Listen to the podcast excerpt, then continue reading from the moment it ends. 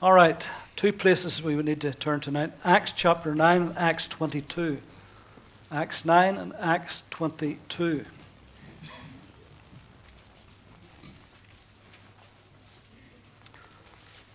I'll read from Acts 9 first,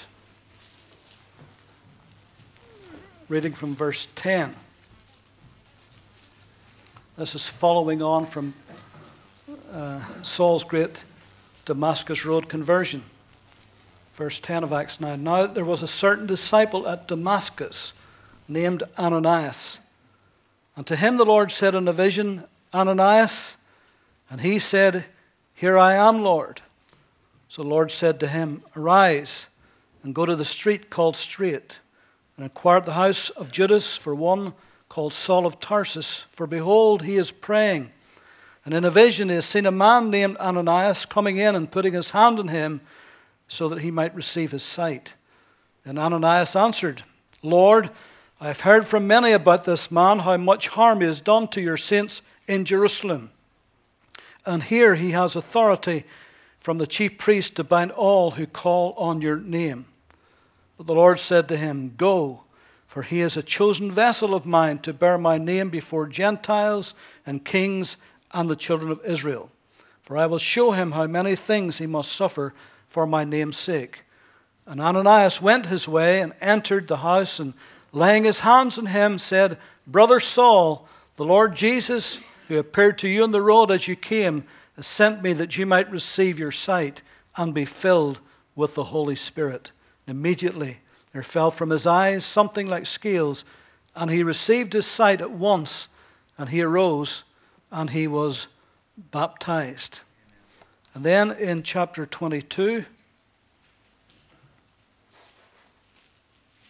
verse 12, then a certain Ananias, a devout man according to the law, having a good testimony with all the Jews who dwelt there, came to me. For he stood and said to me, Brother Saul, receive your sight. And at the same hour I looked up at him then he said, The God of our fathers has chosen you that you should know his will and see the just one and hear the voice of his mouth. Amen. God uses ordinary people, just plain, ordinary people. Ananias was just an ordinary believer. Verse 10 it says, a certain disciple not an apostle, maybe not even a preacher, not a ruler, probably not an office bearer of any kind, just a certain disciple. Just an ordinary, five eighths, homespun, plain, simple, everyday believers, believer. Thank God for such people because the kingdom of God is made mostly of plain, ordinary believers. Amen? Of which we are one tonight. Of course, in today's world, uh, we attach great importance to the spectacular, to the novel, to the unusual, to the unorthodox. But wouldn't life be uh, a lot duller, in fact, if there was not the plain and the ordinary? How would life be if there was not the sound of bird song that's common every day, or the sound of a rippling stream, or the sun in the sky, or the moon by night, or the stars? Just ordinary, common things that we're so used to. Some of you couldn't live a day without your wee cup of tea. I don't know what's so special about a wee cup of tea. I stopped drinking it years ago. I used to drink it and then I thought, why am I drinking this? I don't even like this stuff. I'll stop and see if I miss it. Do you know what? I've never missed it ever since. But I know that for some of you, you couldn't go a, hardly an hour without a wee cup of tea. Ordinary believers. And so here is this Ananias. We don't know much about him. We just read about it, but that's about it. But we do know he was just a certain disciple in Damascus. But he was unique. He was ordinary, yet he was unique. And to him, the Lord said in a vision, out of all of the believers that were in Damascus, and there must have been a lot of them because that's the reason why Saul of Tarsus was going there, because he was going there to imprison them. And out of all of those believers in Damascus, God chose Ananias. Of all of the virgins, God chose Mary. Of all of the shepherd boys, God chose David. Of all of those big sons of Jesse, God chose David. Even to the surprise of the prophet Samuel. Hmm.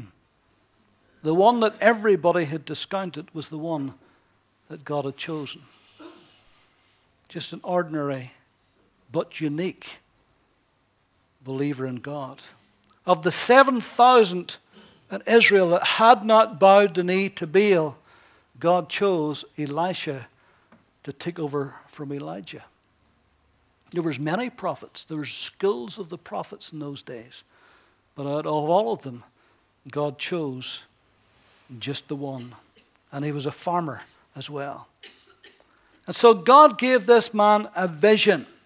Extraordinary things can happen to ordinary believers. No doubt he was going about his business, or maybe he was lying in his bed, not thinking about anything, not even knowing that Saul was on his way. And suddenly, without any explanation, God turns up and he gives him a very powerful vision of what to do and about this man that he had to go and speak to. God can take ordinary people and use them in very unique ways. Edward Kimball was a Sunday school teacher in Boston. And he was a dedicated Sunday school teacher. And a young man came into his class.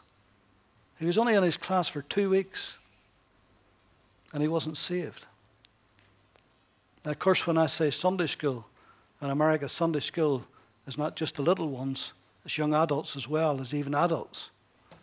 So this young shoe clerk from a nearby shoe store, he came into his class, and God put a burden on Kimball's heart for this young man. And it was so strong that he went one day to the shoe shop and he looked in the window and he waited and waited and waited till he got him alone. And he walked in and he put his hand on his shoulder and he says, Young man, I am concerned about your soul today. That's all he said. I am concerned about your soul today. And he walked out. And young Dwight Lyman Moody, when he left, he says, Well, if that man's concerned about my soul, I think I should be concerned about my soul too. And before that day was out, that young boy gave his life to Christ. And D.L. Moody became one of the greatest preachers that America ever has known. It all started with an unknown Sunday school teacher that most people in the Christian church would not even know to this day. Young 15 year old boy making his way through Colchester in a snowstorm to go to his church. He wasn't saved, but he was going to church. The snow was so bad and the storm was so great that he ducked into another church that was closer, little Methodist church. There might have been a dozen people in it because they couldn't get to church either. And he sat and watched because he was a visitor and he saw a few men around the front discussing what they were going to do. Would they cancel the service? Nobody else was going to come. Would they make it home before the snow got any worse? But one of the elders, a man called John Eglin, again, the church does not even know this man. And he wasn't a great preacher. In fact, he wasn't even a preacher, but he was an elder. And he decided, well, we'll have to do something. We're here, and there's a visitor here. So he got up and he preached from Isaiah 45. Look unto me, all ye ends of the earth, and be saved. that was about the summation of his preaching. It wasn't much, but that young boy listened and it was like an arrow to his heart. And that young boy at 15 years old gave his life to Christ. And young C.H. Spurgeon, that young boy, by the time he was 20, he was preaching to the biggest church in London. He was preaching, but he's 22, he was preaching to crowds of 10,000 people. His church was a mega church of his day. His church seated 5,000 with room for 1,000 to stand, and it was never any less than that in it. Several services to get the people in at 22. It all started by just an ordinary believer doing what seemed something ordinary to do, just share a scripture. But it had extraordinary results. It was a unique moment, actually, in the history of the church. And so we may be ordinary, but God can ask us to do unique things in spite of our ordinariness. Look at his preparedness. And he said, Behold, I am here, Lord. Reminds me of little Samuel saying, Speak, Lord, for thy servant heareth. But God had been preparing this man for a long time. He had been a believer for a long time. And God had been quietly but determinedly preparing him for this moment. Just like those five stones that lay in the bottom of that brook. When David had to fight Goliath and he had to go to that stream and pick out five smooth stones. Those stones weren't smooth when they first found their way into that stream.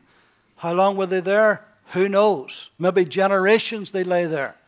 But they lay there getting prepared, getting the rough edges knocked off, getting prepared till David came and put his hand upon them and took them out of that stream and put them in his bag and went and he slew Goliath. Here is a disciple hidden away in the great city of Damascus, not even knowing he was waiting on anything, but God was preparing him all of that time for this moment when God would put his hand in his life and given this very special, unique job to do. And that's what God does often in our lives. Often, He prepares us way in advance for what He wants to do. You remember the woman who came with the alabaster box of spikenard? Very precious, very costly. And no doubt she had been adding to that box for years maybe from she was a young teenager, maybe preparing for her wedding day, or maybe for an investment, or maybe for a nest egg, not knowing that what she was preparing, that actually God was preparing her. And God was preparing her for that moment when the, his son would come, and just before he would go to the cross, that she would take it in her heart to break that box that she had very diligently saved up to go and to break it over him. And the aroma would be all over his clothes and all over his hair and all over his body. And they said, This is a waste. This should have been given to the poor. And remember what Jesus said She has done this against the day of my burial. She didn't know anything about his burial. She just did it out of sheer love. This was something that she was preparing for years, not knowing that God was preparing her with that to lavish on his own son before he went to that cross. So God takes us ordinary people. He's something unique for us to do. And he prepares us for it. I think that it's lovely to think that at some point in our future, not that He hasn't done it in the past, for He has, but in our future, that God is still preparing us for future days to do things that maybe we never imagined. I was looking at Martin preaching last week in Ukraine in that rehabilitation center. And a number of years ago, he never would have imagined in a million years that he would be standing in a foreign country speaking through an interpreter, speaking to drug addicts and prostitutes and homeless people and seeing them saved. That God had been preparing him for years for that day, for that moment, for that trip, for that hour to change those lives. There's a wee man in the church when I was there, and I was saying to the fellows, and I'm, I'm 99.9% sure that one of the trips I had made, that he walked down the aisle one Sunday morning, reeking, stinking of booze and fags, and he came down to the front and gave his life to Christ. And he's still got on today. And he's testifying of the goodness of God. See, you never know what God's got in store for you. And right now, He's preparing you for it. And He's getting you ready. Maybe to meet somebody this week. Maybe somebody this week that you will meet and you will speak a word in season. And you will share the gospel. And that will be their moment. God is continually preparing us for these things. Notice his willingness. Verse 15, but the Lord said unto him, Go your way. And verse 17, Ananias went his way. This was no easy task he was asked to do. He had no prior experience. He had never done anything this ever before. This was way out of his comfort zone. Has God ever taken you way out of your comfort zone? Because we all have a comfort zone, don't we? You know, we, we, we all have areas that we're happy to do. Uh, and if God would ask us to do that, well, we're happy to do that because I can do that. But what if He asked you to do something that's way out of your comfort zone? would you still be willing? See, preparedness is not so much aptitude, but attitude. It's an attitude of willingness. When I was called into ministry many, many, many years ago, I remember looking around the church that I was in and looking at older men, to me, much more gifted, talented people, long standing Christians, and all the rest of it. And I remember going to a lady in the church at that time and saying, Look, and saying what I've just said to you, look at all these men, look at all, and they're all, and I felt so inadequate that I was being called into ministry, looking at all of those who've been saved for years. And she said to me, But the difference is, David, you're willing. You're willing to do this. And that was the only difference that I could see, that I was willing to do it. And so, oftentimes, it's just our willingness that God wants. It's temperament more than our talent. It's more to do with the will than the work. Are you willing? If God asks you and He takes you out of your comfort zone, are you willing to do it? This was no easy task, but he was willing to do it. Look at his devoutness. Chapter 22, verse 12 said, A devout man according to the law. That's a nice testimony to have, isn't it? A devout man according to the law. This man loved the Word of God. He loved the law of God. He loved the book. He was a man of the book. And the people knew that. There was something about this man that people recognized that's a man of the book. He's a devout man of the law. He loved the Word of God. And he loved the Word. The law of God was his delight. The psalmist said, It is more precious than fine gold. It is sweeter than the honey in the honeycomb. Do you love the Word of God? Are you devout according to the law? Is the Word of God only something you think about on Sunday? Or do you meditate on it during the week? Do you go to bed some nights with the Word of God in your mind and in your heart? Some nights I can't get asleep because I'm thinking. And it's not just I'm thinking about sermons. Very often I am. and I can't get asleep. Sometimes it's just the Word of God. It just lodges in your mind and you're mulling it over and you're chewing the cud, as it were, and you're saying, Lord, what does that mean? Why did you say that? What was the point of that? Because you love the law of the Lord.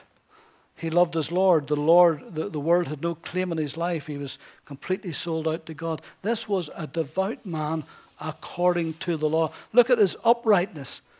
The same verse 22, verse 12. Having a good report of all the Jews which dwelt there.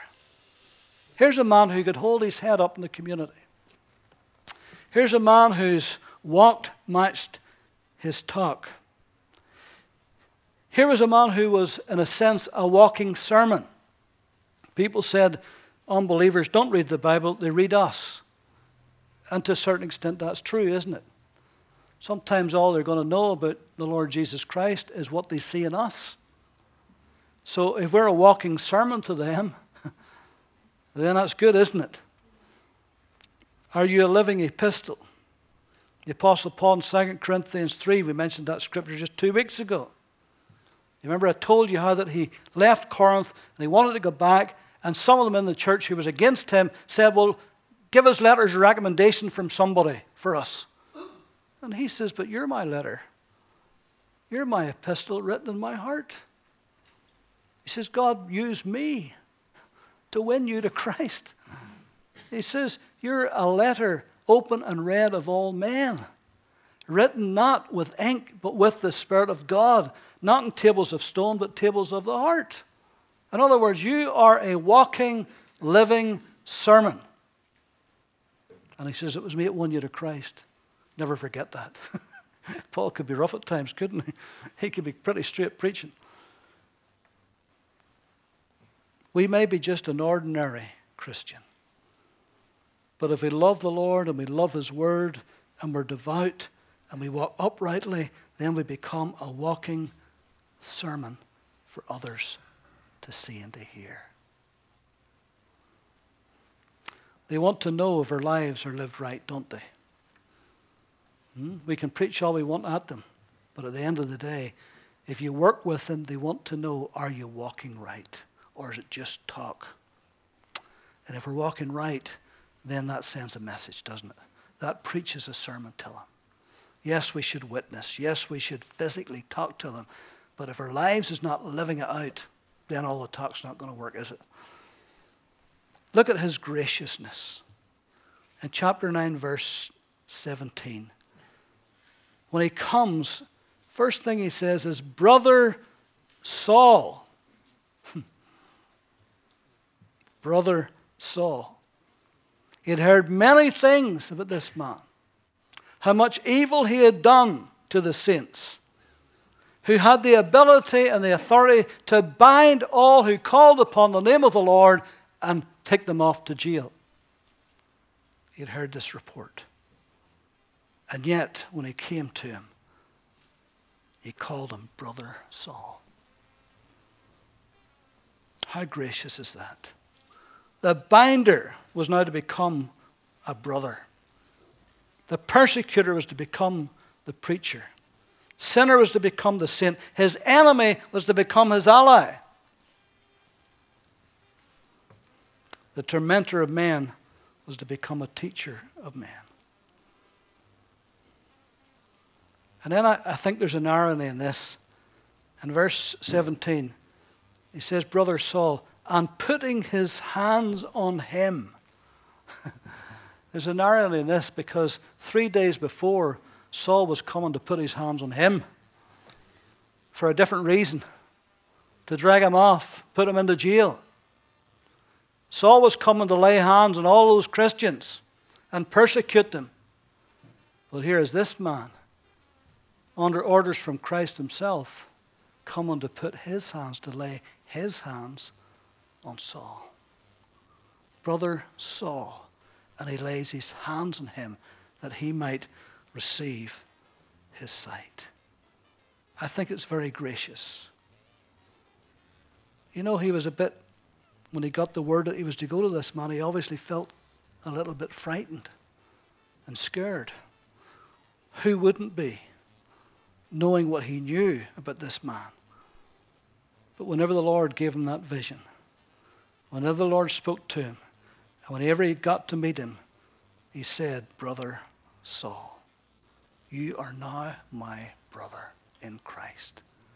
No matter what you have done, no matter what your past has been, even though you were a murderer in a sense, even though you stood and consented unto Stephen's death, but he says, Now you are my brother. Gracious man. Look at this boldness. Verse 17. Brother Saul, the Lord, even Jesus, that appeared unto you. In a way, uh, maybe he was testing him here. He was declaring the lordship of Jesus, knowing that this man passionately hated Jesus, knowing that this man passionately hated everyone who declared the lordship of Jesus. That's what Saul was like. But Saul's a different man now. But he comes and he immediately declares the lordship of Jesus. Maybe he was testing a little bit. Is this genuine? Has he really got a hold of this? Is he really changed? Is he really a saved man? Well, he was going to find out pretty quickly when he declared the lordship of Jesus. And so he said, The Lord, even Jesus, that appeared unto you. Stephen, at his stoning, declared the lordship of Jesus.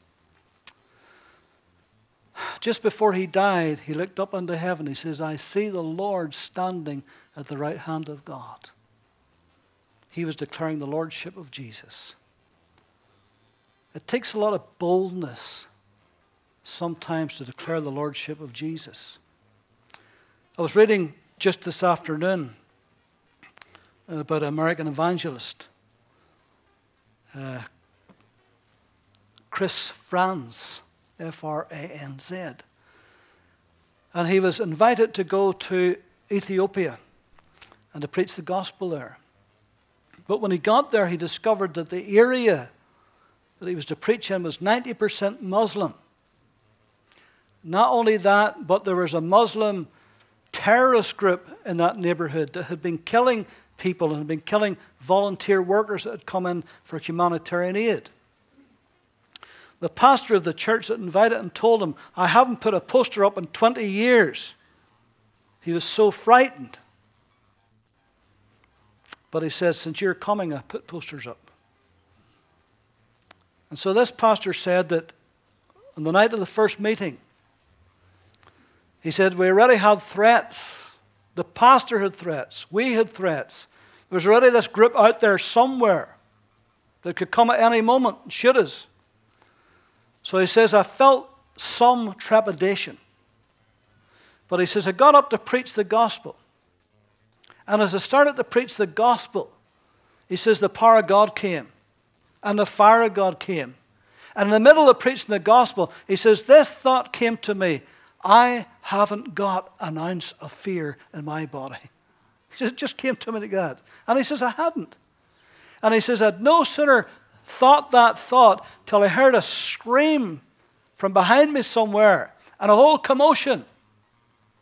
And it was two young women. And I mean young, only about 14 years old. And I wonder, what is that, Pastor? What is happening? He says, one of them was blind and now they can see. And he said it was a 14 year old who had been blind from she was three years old. And the night before, she had a dream that God was going to move in that service and touch her life. And she came with her stick. She had to be guided there. And she stood there. And as she stood there, and as he was preaching, suddenly her eyes opened up and she could see everything. And she jumped and cried, and her friend jumped and cried with her. The whole place erupted. He says, I never felt as bold in my life because he was declaring the lordship of Jesus. And sometimes we have to declare the lordship of Jesus among our family and our friends and our loved ones and our neighbors and our workplace. And maybe you feel a little bit afraid. Well, this man, he was bold. He declared the lordship of Jesus. Peter at Pentecost declared the lordship of Jesus, didn't he? Then look at his humility. Verse 17. The Lord sent me. Here's a recognition of his dependability upon the Lord. If the Lord hadn't sent him, he wouldn't have been there. Wild horses couldn't have dragged him into the company of Saul of Tarsus. But he says, The Lord sent me. And because the Lord sent him, he went. And if the Lord sends us, we go. And it may just be to the next door neighbor, maybe just to that person you work beside every day, maybe to that school friend. But if the Lord sends us, we go. And we recognize, Lord, I can't do this on my own. I don't have it in me. I need your strength. I need your help. I need your courage. I need your support. And you can be sure that's the attitude this man went in. Even though he had the vision, even the Lord appeared to him, he still had to go and face him. And so, in his humility, he said, The Lord has sent me. If we're humble before the Lord, if we recognize that we cannot do it on our own strength, if we can only do it in His grace, then you may be surprised how God will lead you and who He'll send you to if we're humble enough. Mentioned a moment ago the great C.H. Spurgeon. It was said that often he was heard as he climbed up to the pulpit to the biggest church at that time, probably in the world. He's a young man of 22. And often he was heard saying, Oh God, help me. Here was the prince of preachers. Here was the greatest preacher that England has ever known.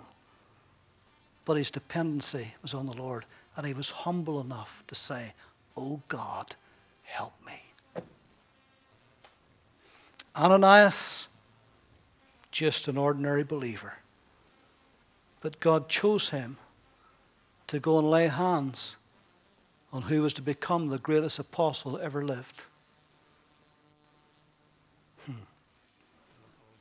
When Billy Graham walked up that aisle as a young man, old Mordecai Ham was the old evangelist.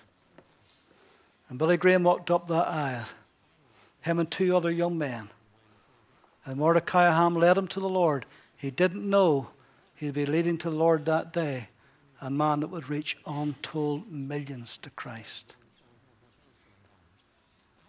Who's Mordecai Ham? Hardly any believers ever heard tell of him. But God used that man that night to reach that young man for Christ. Larry Tomczak is a man about 64. He's, he's over 40 years of ministry. He was very famous at the time, Larry Tomczak. They said that when he was just a young man, he met Billy Graham in the lobby of a hotel. He says, I'm just a young minister.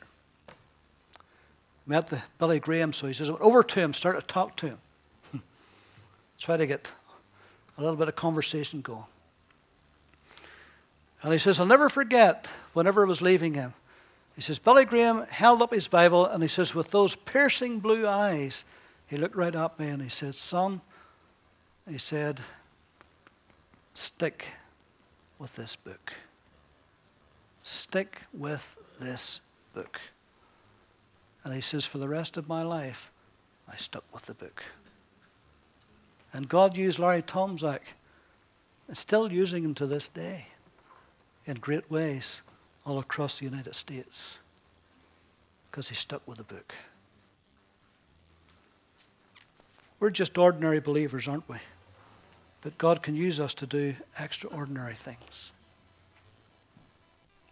Not just the people who stands on platforms, but you, where you are, where we will never be. God can use you for His glory. He's preparing you. He's getting you ready. Tomorrow could be the day. it could be the day when God says, this person, that thing, today. And all of that preparation will come into place and God will use you. Do you believe that tonight? That's why these stories are in the Bible, to encourage us as ordinary believers. Let's pray.